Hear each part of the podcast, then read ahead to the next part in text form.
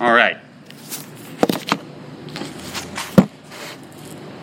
Uh, so this our our second, our final week with the Trinity. Um, if if I've not met you over the course of the summer, I'm Alex Sherman. Um, and now let's let's begin in let's begin in prayer.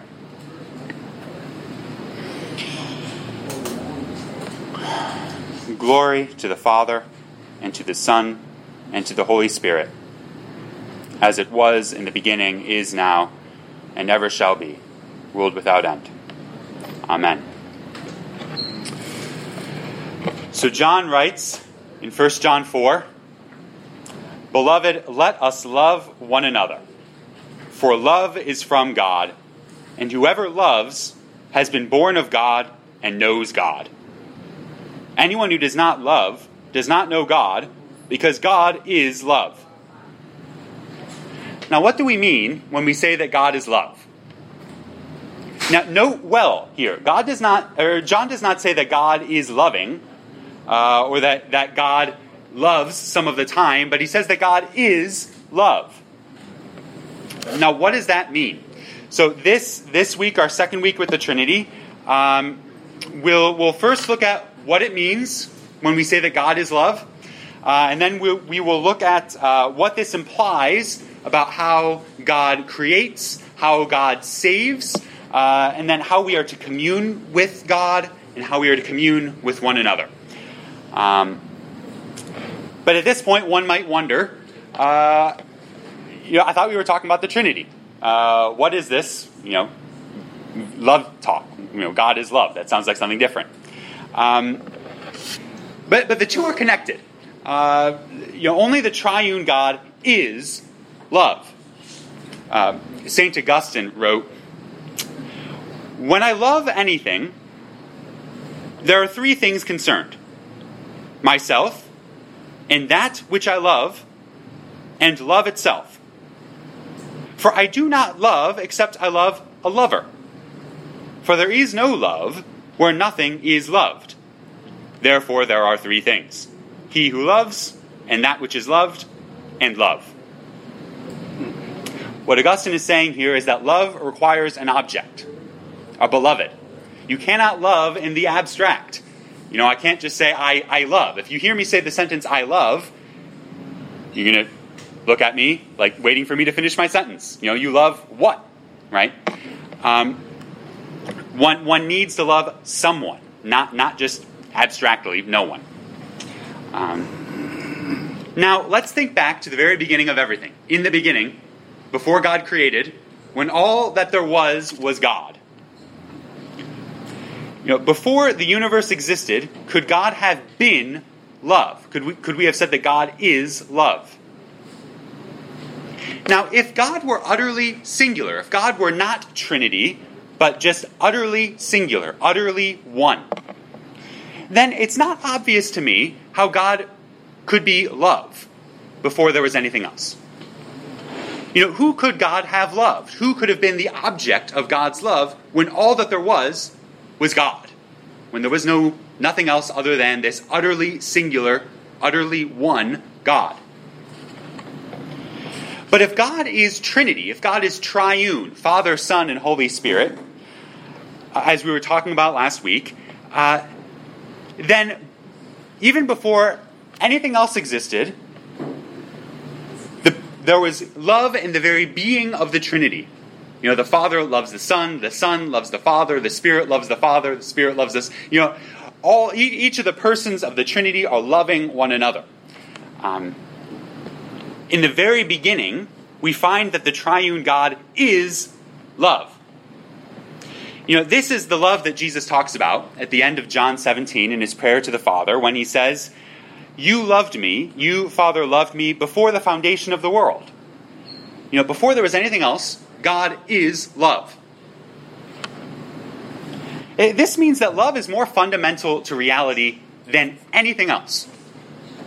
You know, everything else has a starting point. It, it began when God created it. But love has no beginning. You know, before there was anything else, there was love. love is, is God's most fundamental identity. Uh, as as um, the author of this of this Reeves book uh, puts it, um, love is not something that God has, merely one of his many moods. Rather, he is love. He could not not love. If he did not love, he would not be God. Isn't isn't that incredible? I, I mean, it, the Trinity teaches us that to love is the most meaningful human activity because love, for, for us to love, is for us to live along the grain of ultimate reality, of, of the most ancient, eternal thing that, that there is. Um, before anything else, God is love. Um, any, any questions about that before we move on and, and look at some of the implications of this? Yes.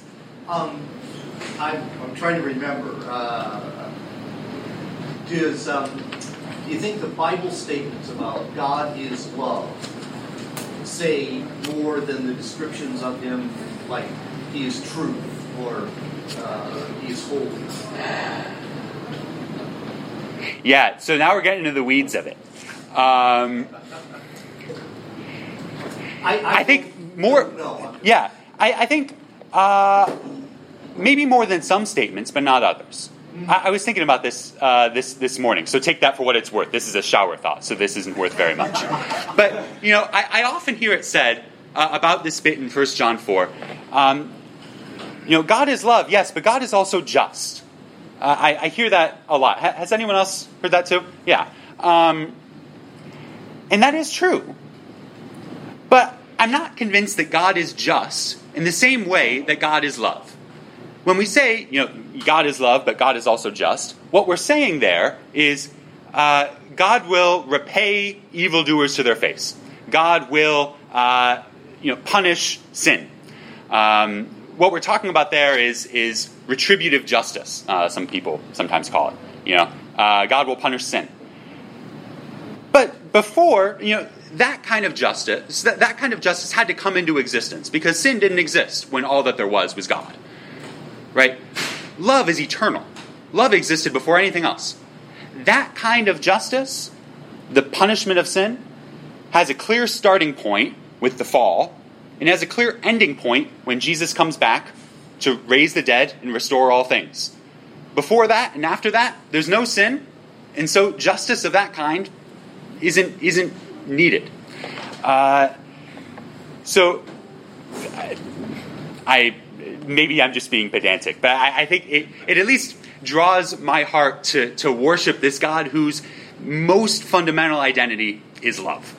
Um, but then God is also truth before all time and now and forever. And God is holy before all time and now and forever. So, yeah.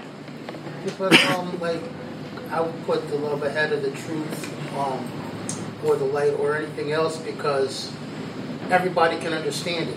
You know, you have to Mm. explain what truth is to a child. You have to explain what justice is. You know, even to some adults. But everybody who's felt love knows what it is. You know, instinctively, even though most people can't even describe it.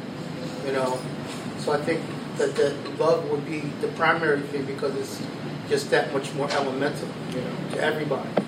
Yeah. universally understood. Yeah, certainly in our culture. Uh, I, I think if if you were to do a, a poll of you know everyone in at least the Western world and say what you know if there's a God, you know what sort of God would would it be? I think love would be uh, something that everyone would agree about. Yeah. Um, Okay, so God is love, and only the triune God uh, is love. Um, you know, to say that God is love is to say that God is Trinity. Um, but then, but then, what does that mean for for the things that God does? First, how what does it mean for the way that God creates? Um, so, at the beginning of Genesis, we read, "In the beginning." God created the heavens and the earth. The earth was without form and void, and darkness was over the face of the deep. And the Spirit of God was hovering over the face of the waters. And God said, Let there be light. And there was light. Now, do you see what's going on here? All three persons of the Trinity are involved in this first scene of the Bible. You know, the Spirit is hovering over the face of the waters, the Holy Spirit. Um, and then you have God, the Father, speaking His Word, His Son, to create. Um, th- this is a pattern for everything that God does. Uh, everything that God does, God does as Trinity. Uh, all, all three persons of the Trinity are involved in everything that God does. Everything that God does, God does as a union of perfect love. Um, I, I think there's something really beautiful about that. Uh, you know, everything that God does, God does as a union of perfect love. Um, everything that God has done in, uh, in your life, God has done as a union of three persons of perfect love. Um, even, even if you can't articulate, you know, the sort of abstract theology of, oh, the Spirit's doing, you know, Spirit's hovering over the waters, the Father speaking. The, whether you can articulate it or not, whether you recognize it or not, everything that God does towards you uh, is, is this unity of, of perfect love. Uh, and, and, then what does that mean for why the Trinity creates? Um, if God is this union of perfect love, then it's not as though God created the universe because God is lonely. Um, I, have I've heard this taught sometimes before. Uh, but before all time, it's not as though God was lonely because God was this, we can almost say, community of perfect love. Uh, you know, perhaps an utterly singular God, completely one, not Trinity. Perhaps that kind of God might create out of loneliness. You know, if, if I were alone for all eternity, I'm, I'm utterly one. Well, I might create because I'm lonely. But the triune God, the, the Trinity, isn't dependent on anything else. You know, God doesn't, doesn't need us to, to love Him, He doesn't need us to be love. Um, and if God is perfect love, then it's not as though God begrudges anything else its existence. Um, you know, perhaps an utterly singular God, an utterly one God, uh, might be so self centered, you know, having been alone for all eternity, uh, as to be annoyed at someone else intruding on his solitary existence. Um, you know, when I, if I spend a whole day uh, in, in the library studying uh, back at the seminary, and, and I'm, you know, alone in my books, and someone comes up to me and says hi, I'm, I'm going to be a little annoyed. Um, but God's not like that because God is never completely alone. Never. Um, you know, the perfect community, so to speak, of the Trinity is the kind of God that delights in the existence of another. Um, you know, God delights in your existence because God has, the Trinity is the kind of God that would make space for another to exist. Um, you know, if, if God is perfect love, then creation is an overflow of this love that's always existed between the Father, the Son, and the Holy Spirit. Um, you know, creation is, is part of God's outgoing, overflowing love. Uh, this love between the persons of the Trinity that's so perfect, so wonderful, it cannot help but, but overflow and, and say, well, we want to expand it and, and make it even bigger, more love. Um, if, if I were a poet, there, there's, there's a lot here uh, to write about. This is uh, you know, the way that God creates and the reason that God creates as Trinity is um, shaped by, by God being this perfect community union of love. Um, any, any thoughts or questions about that before we move on?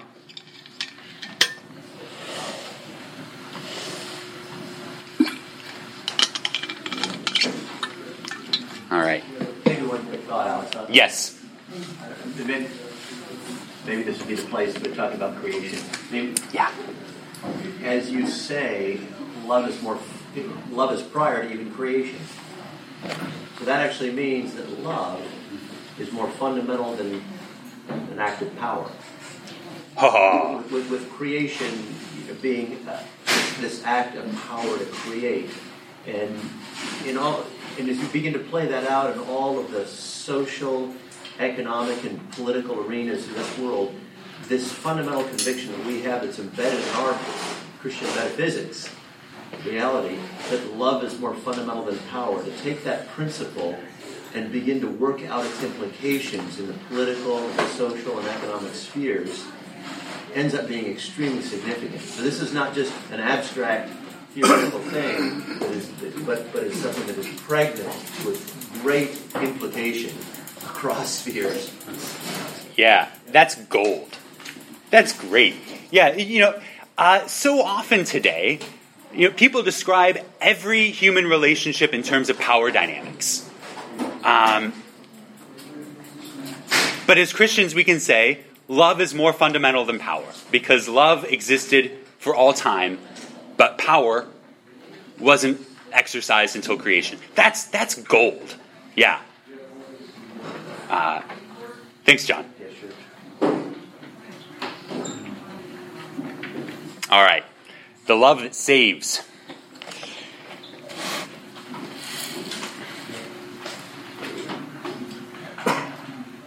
There's a typo.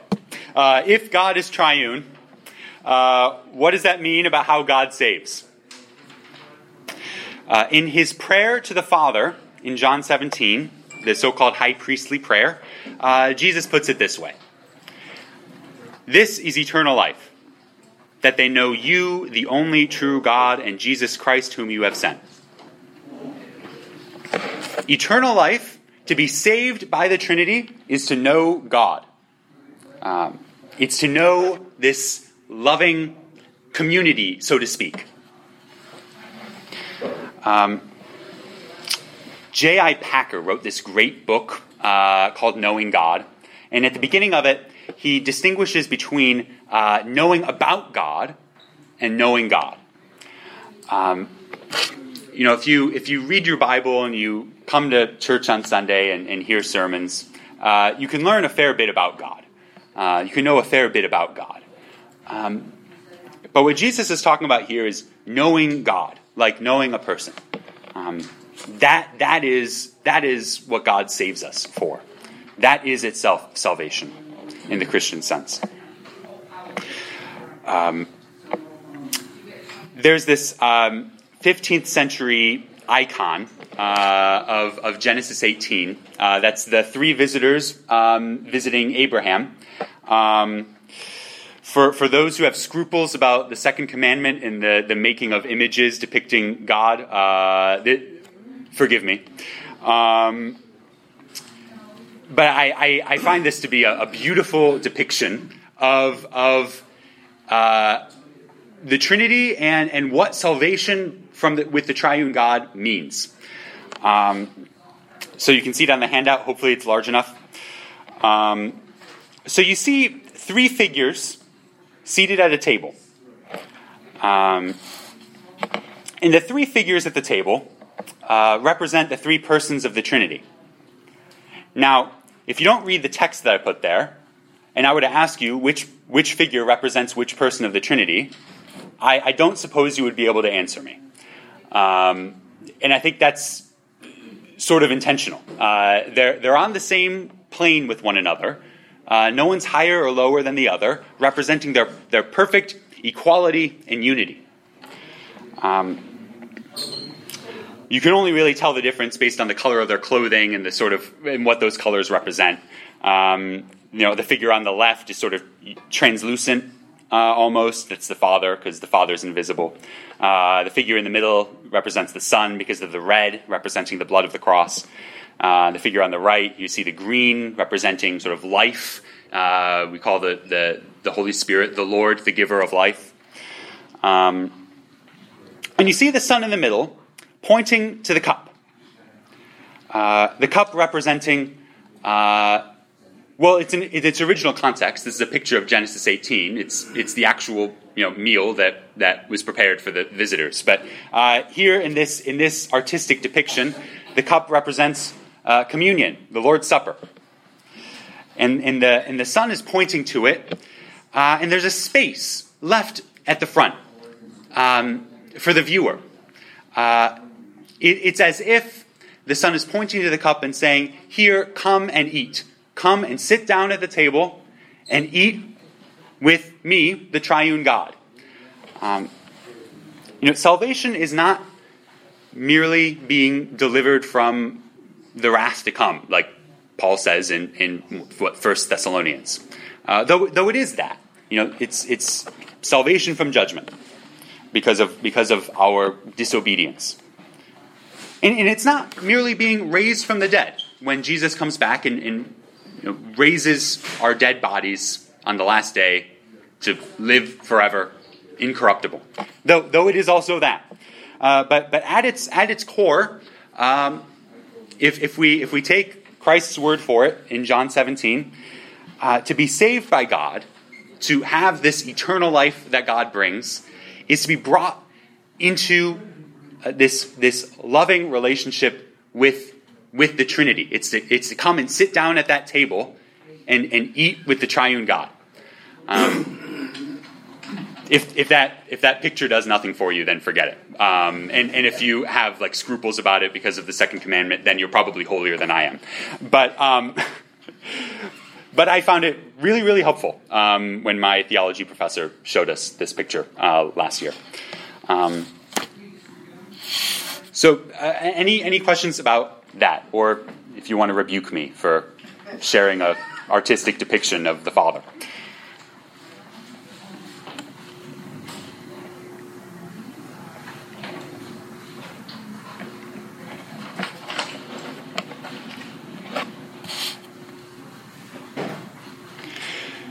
All right, so communion with the Trinity, right? If if salvation is to know God, is to brought is to be brought into this loving relationship with the Trinity, then uh, is there anything you know? How, how, do we commune with the Trinity? Is, is there anything unique about communing with the Triune God? You know, uh, how how ought our uh, you know, prayer and worship and, and communion with God be, be shaped uh, by the fact that God is triune, um, if it needs to be shaped by that at all. Um, so, so, first, a, a, word of caution. Um, you know, in our prayer and worship and communion with God, it's possible to make too much of the fact that God is Trinity. You know, we do worship one God and not three. And if someone were just walking into the room and just hearing what I'm saying this morning, they might not actually get that impression um, because I'm emphasizing the threeness of God so much. Um, we do worship one God and not three. Um, nevertheless, the Bible does particularly emphasize uh, different things concerning the different persons of the Trinity, uh, even though each person of the Trinity is involved in anything that God does. Uh, but these particular emphases can, can uh, shape our our Trinitarian communion with God. Um, you know, we, do, we worship one God, but the Bible per- emphasizes particular things about the Father, particular things about the Son, particular things about the Holy Spirit. So, um, I'm going to try to bring out, you know, what, what are some of those particular emphases that, that, can, that can shape our communion with the triune God. Um, and I'm not totally alone here. There's this, uh, you know, great Puritan theologian, John Owen, uh, who wrote a book all about this. So I'm, I'm not just all on my own here. Um, so, our Father, our loving Father. Um, when, when Jesus' disciples ask him how to pray in Luke 11, they, they just come up to him and say, Lord, teach us how to pray, just like John the Baptist taught his disciples how to pray. And Jesus replies by teaching what we now call the Lord's Prayer. You know, our, our Father who art in heaven, hallowed be thy name. So Jesus teaches us to pray in particular to the Father. And we, be, we can be confident praying to our Father in heaven because the Bible uh, uh, particularly emphasizes how, how the Father is incomparably loving and giving. Uh, we, we see the Father's love uh, come out in that oft quoted um, verse, John 3.16. God so loved the world that he gave his one and only Son. You know, God here is referring specifically to the Father because he's, he's giving his only Son. And God so loved the world. Right? It emphasizes the Father's love. Um, Paul writes in, in Ephesians, in, in, in love, the Father uh, predestined us for, for adoption. Um, and you, one could go on and on. Uh, the, the Father's love is emphasized uh, consistently in, in the New Testament. Um, and then the, the Father's generosity is emphasized. Uh, Jesus says in the Sermon on the Mount, uh, Which one of you, if his son asks him for bread, will give him a stone? Or if he asks for a fish, will give him a serpent? If you then, who are evil, know how to give good gifts to your children, how much more will your Father who is in heaven give good things to those who ask him? So, by calling God Father, Jesus is saying that the Father is incredibly, incomparably generous. Um, you know, exorbitantly generous. Um, but then, in our in our worship of the Father, in our prayer to the Father, um, one could think, what about our human fathers?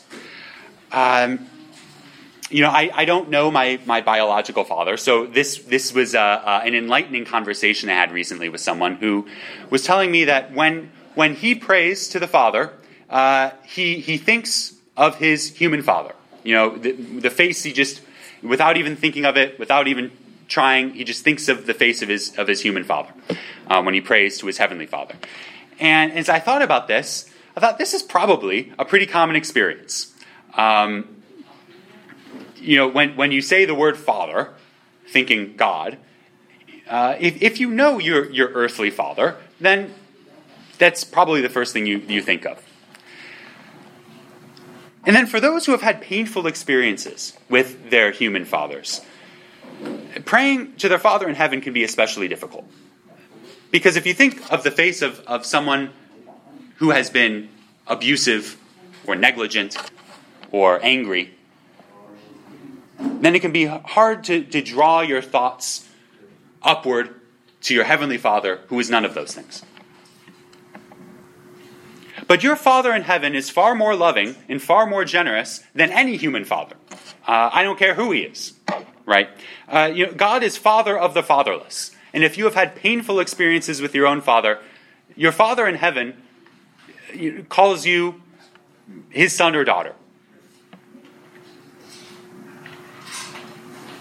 And then a, a, word for human fathers, you know, in, in the room. Uh, you know, who, who I'm, I'm a 26 year old boy. I'm, I do not have kids. Um, so who am I to say anything? Uh, but for, for human fathers, be the kind of father to your children such that they can pray to their heavenly Father, you know, without thinking of pain or anger or abuse or negligence. You know, by, by disclosing himself as Father, God, uh, that, that's a rallying cry and a model for human parents. Uh, to, to, to model our own human parenthood after the fatherhood of God. Um, yeah, as, as a brief, hopefully, extra note, um, I, I, took a class uh, at the seminary um, this past year that was mostly about the Trinity, and it was really striking to me how most of the books and papers that I've read about the Trinity, written in the past 50 years, devote considerable time to justifying our continued use of father language with God. Because so many people have been saying, we can't continue to call God Father because you know, the fathers that we've known have been horrible to us. You know, let us not be those kinds of parents that you know, How, how incredible, how beautiful would it be uh, if in this generation of, of Christian fathers we could change that trend such that in the next generation of theologians, you don't have people saying, well, we can't call God Father anymore because of our human fathers. You know, how incredible would that be? Uh, to be able to call God Father in the next generation without, w- without hesitation. Um, our Father in heaven is incomparably loving and generous, and we can come to Him confidently, without fear. And also, that's a, that's a model for, for our, own, our own parenthood. Then again, I'm not a parent. So, uh, the, the Son, our brother. Um, in the book of Hebrews, we read, Since then we have a great high priest who has passed through the heavens, Jesus, the Son of God, let us hold fast our confession. For we do not have a high priest who is unable to sympathize with our weaknesses, but one who in every respect has been tempted as we are, yet without sin. Let us then with confidence draw near to the throne of grace, that we may receive mercy and find grace to help in time of need. Now, I think at Trinity Baptist we talk about the Son, Jesus, quite a bit, so I'll keep this brief. Um, what do we see in this passage in Hebrews 4? For one thing, we see it emphasizes our fellowship with the Son. You know, God the Son became like us in every way except for sin. He's been tempted in every way as we have, in every respect as we have. You know, whatever difficulty or hardship we find ourselves in, we can go to the Son knowing that He knows what we're going through. He doesn't just know about it, He's been through it. In fact, He's been through worse. He's been through the cross. Whatever temptation we find ourselves in, we can go to the Son saying, I know you've been tempted in every way as I have. And you came out without sin. So, Lord, help me do the same. Help me follow in your footsteps. We can come to Him confidently. We can find grace from the Son. Um, here we, we, see, we see that this passage emphasizes that because of our fellowship with the Son, the Son is gracious towards us. He knows our human condition having himself become human, so we can come to him confidently, knowing that he will be gracious and kind to us.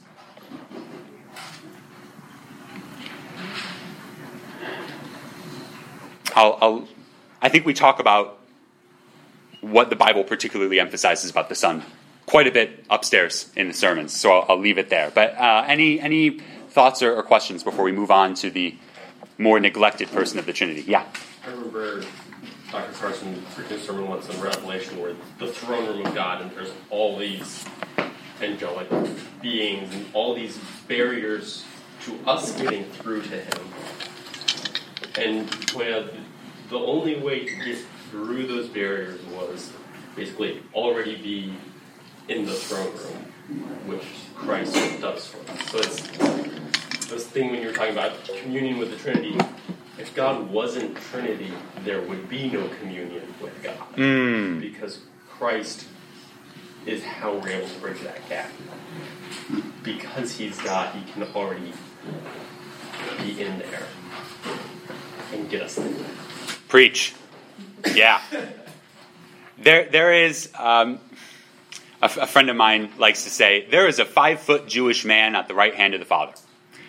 Um, five, five, foot is actually the average height in, in Palestine at that time, so he's not particularly short. He's, at, at any rate, you know uh, that just to say, there is a, a, real human being, human just like one of us, um, except he's also God, but human just like one of us, at the right hand of the Father. And if we're united with Him, uh, we are, you know, with God in the throne room. Yeah. Preach it. All right. The Holy Spirit. Uh, because we, you know, some, some church communities think about the Holy Spirit quite a bit. Uh, I don't think Trinity Baptist is one of them. Um, so I, I will uh, quote at length um, from this book called On the Holy Spirit by, by this great old dead theologian. Um, because he, as we will see, he really loves the Holy Spirit. Um, so I'll, I'll read from the handout here. Everything that needs holiness turns to him, that is, turns to the Holy Spirit. He perfects others, but himself lacks nothing. He lives, but not because he has been restored to life. Rather, he is the source of life. He is established in himself and present everywhere. He is the source of holiness, an intellectual light for every rational power's discovery of truth, supplying clarity, so to say, through himself. He is present as a whole to each and wholly present everywhere. He's like a sunbeam whose grace is present to the one who enjoys him as if he were present to such a one alone. And still he illuminates land and sea and is mixed with the air.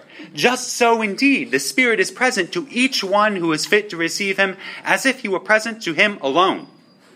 And still he sends out grace that is complete and sufficient for all.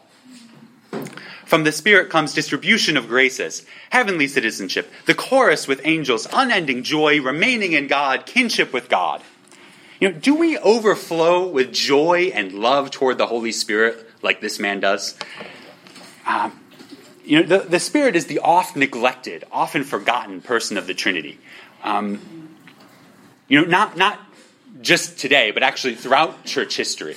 Um, you know, I had mentioned the Nicene Creed last week. In the first revision of the Nicene Creed, uh, all it says about the Holy Spirit is we believe in the Holy Spirit. That, that's it. Right? So we, we've often neglected this third person of the Trinity. And, and yet, you know, uh, he is constantly active towards us. Um, to just pull out a few things from that passage I read, he perfects others. You know, Paul talks about putting sin to death by the Spirit. You know, the Spirit empowers us to live in love toward God and toward neighbor. You know, living in love being the opposite of sin. Uh, he is the source of life. The, the same Spirit that brought again from the dead Jesus lives in us. Uh, as Paul puts it, um, I skipped a line. Uh, yeah, the same Spirit that raised Jesus from the dead now lives in us and gives us life. Will give life to our mortal bodies, just as it, uh, just as He gave life to Jesus' body. Um, he supplies clarity through Himself. Uh, Jesus refers to the Holy Spirit as the Spirit of truth in, in John 16. You know, all knowledge of God comes to us through the Holy Spirit. Uh, without the Holy Spirit, there would be no Christians. Um, as Paul puts it, no one can say Jesus is Lord except in the Holy Spirit. And then uh, St. Basil says, uh, from the Spirit comes unending joy. Uh, I, I, love this bit in, in Luke 10 where it, it, says, it describes Jesus rejoicing in the Holy Spirit.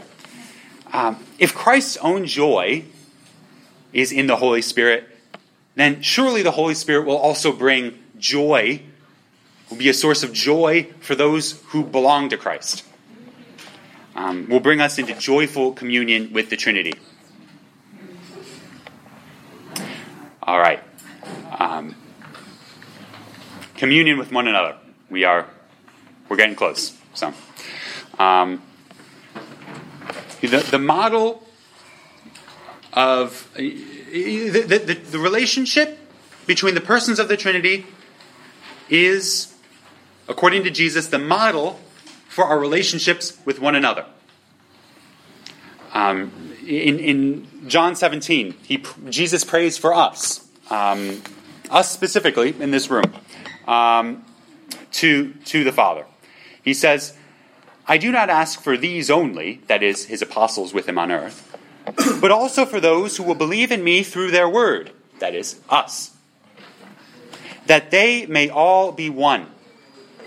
Just as you, Father, are in me, and I in you, that they also may be in us, so that the world may believe that you have sent me.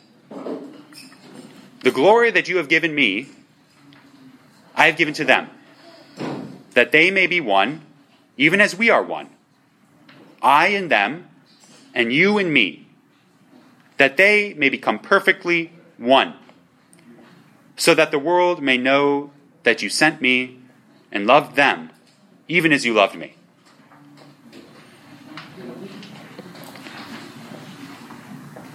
You know, Jesus says, um, praise, Jesus prays that we may all be one, just as you, Father, are in me and I in you. You know, just as the Father is in the Son and the Son is in the Father, just as the persons of the Trinity are all in one another, mutually interior to one another. Uh, so also, we as the church, as the people who belong to Jesus, are to be one. This, this is a, a, a I mean, the Father and the Son are so one that Jesus can say to his disciples, If you've seen me, you've seen the Father. That, that's, that's an incredible degree of oneness, right? Um, can, can, you, can you honestly say to others in the church, I am deeply involved in your life, and you are deeply involved in mine? And, you know, we, we sometimes speak of marriage uh, being, uh, you know, a, a, man shall leave his, his uh, father and mother and, and cleave to his wife, and the two shall become one flesh. Right? We talk about marriage as this, you know, two people becoming one. In this prayer, Jesus is praying that that not just be something in marriage, but that be something between the, among everyone in the whole church, right? That the whole church might be one even, even as uh, the persons of the Trinity are one. Now, there is, uh, uh, in human relationships, an importance of, of, it's important to have barriers. Um, people talk about sometimes, you'll hear, uh, uh, you need to have barriers in your relationships um, so that you're not completely drained of, of everything. Uh, and yet, I, I, I suspect in uh, the 21st century Western world, that is not so much our danger, typically. Um, but I think typically, our danger is much more uh, to have too many barriers, such that we're not able to say to someone else, I am really deeply involved in your life, and you are really deeply involved in mine. Um, you know, other than just spouses saying that to one another. And then see that this unity exists not just for its own sake, but for the sake of pointing others to this God who grounds our unity in love. Yeah, uh, that he prays that they, we, may all be one, just as you, Father, are in me, and I in you, that they also may be in us, so that the world may believe that you have sent me. Uh, you know, God is love. His, his love overflows in the creation of the world. Uh, his love overflows in the salvation of the world. Uh, it's as if he's blown open the Trinity to invite to invite the whole world in. And our unity with God and with one another in this perfect love relationship, this loving community, is meant to overflow all the more, to, to bring in more and more into this perfect love. Um, you know, I, I, can hardly think of a uh, more stirring uh, uh, reason to to you know, share about what God has done for us than God is bringing the whole world into this perfect love. Uh, I can hardly think of a more compelling reason to want to know this God the God who is love, before all time, and now, and forever. Um, he, he has called us to live in love toward one another, um, that, that this love might overflow to the whole world. Um, all right. Any, any last questions um, before, before I close in prayer?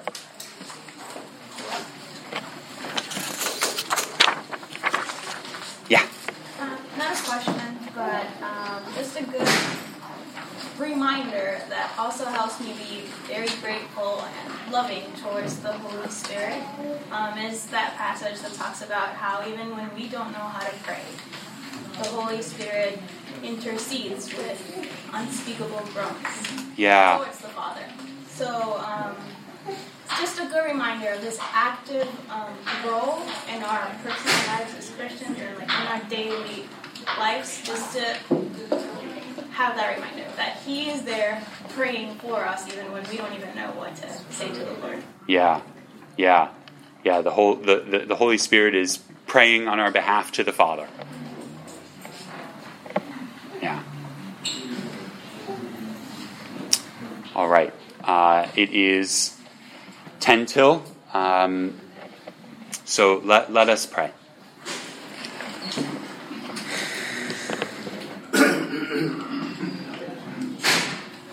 Father, Son, and Holy Spirit, you are love. Um, and we praise you and we worship you for being the love that grounds all of our love. The love that comes first before anything else. Uh, the love that inspires uh, us to live in love toward one another. Lord, um, fill us more and more with that love, um, that we might um, joyfully obey that great summary of the law and the prophets, um, to love you with all our heart, soul, mind, and strength, and to love our neighbor as ourselves. Um, we pray through Christ our Lord. Amen. All right.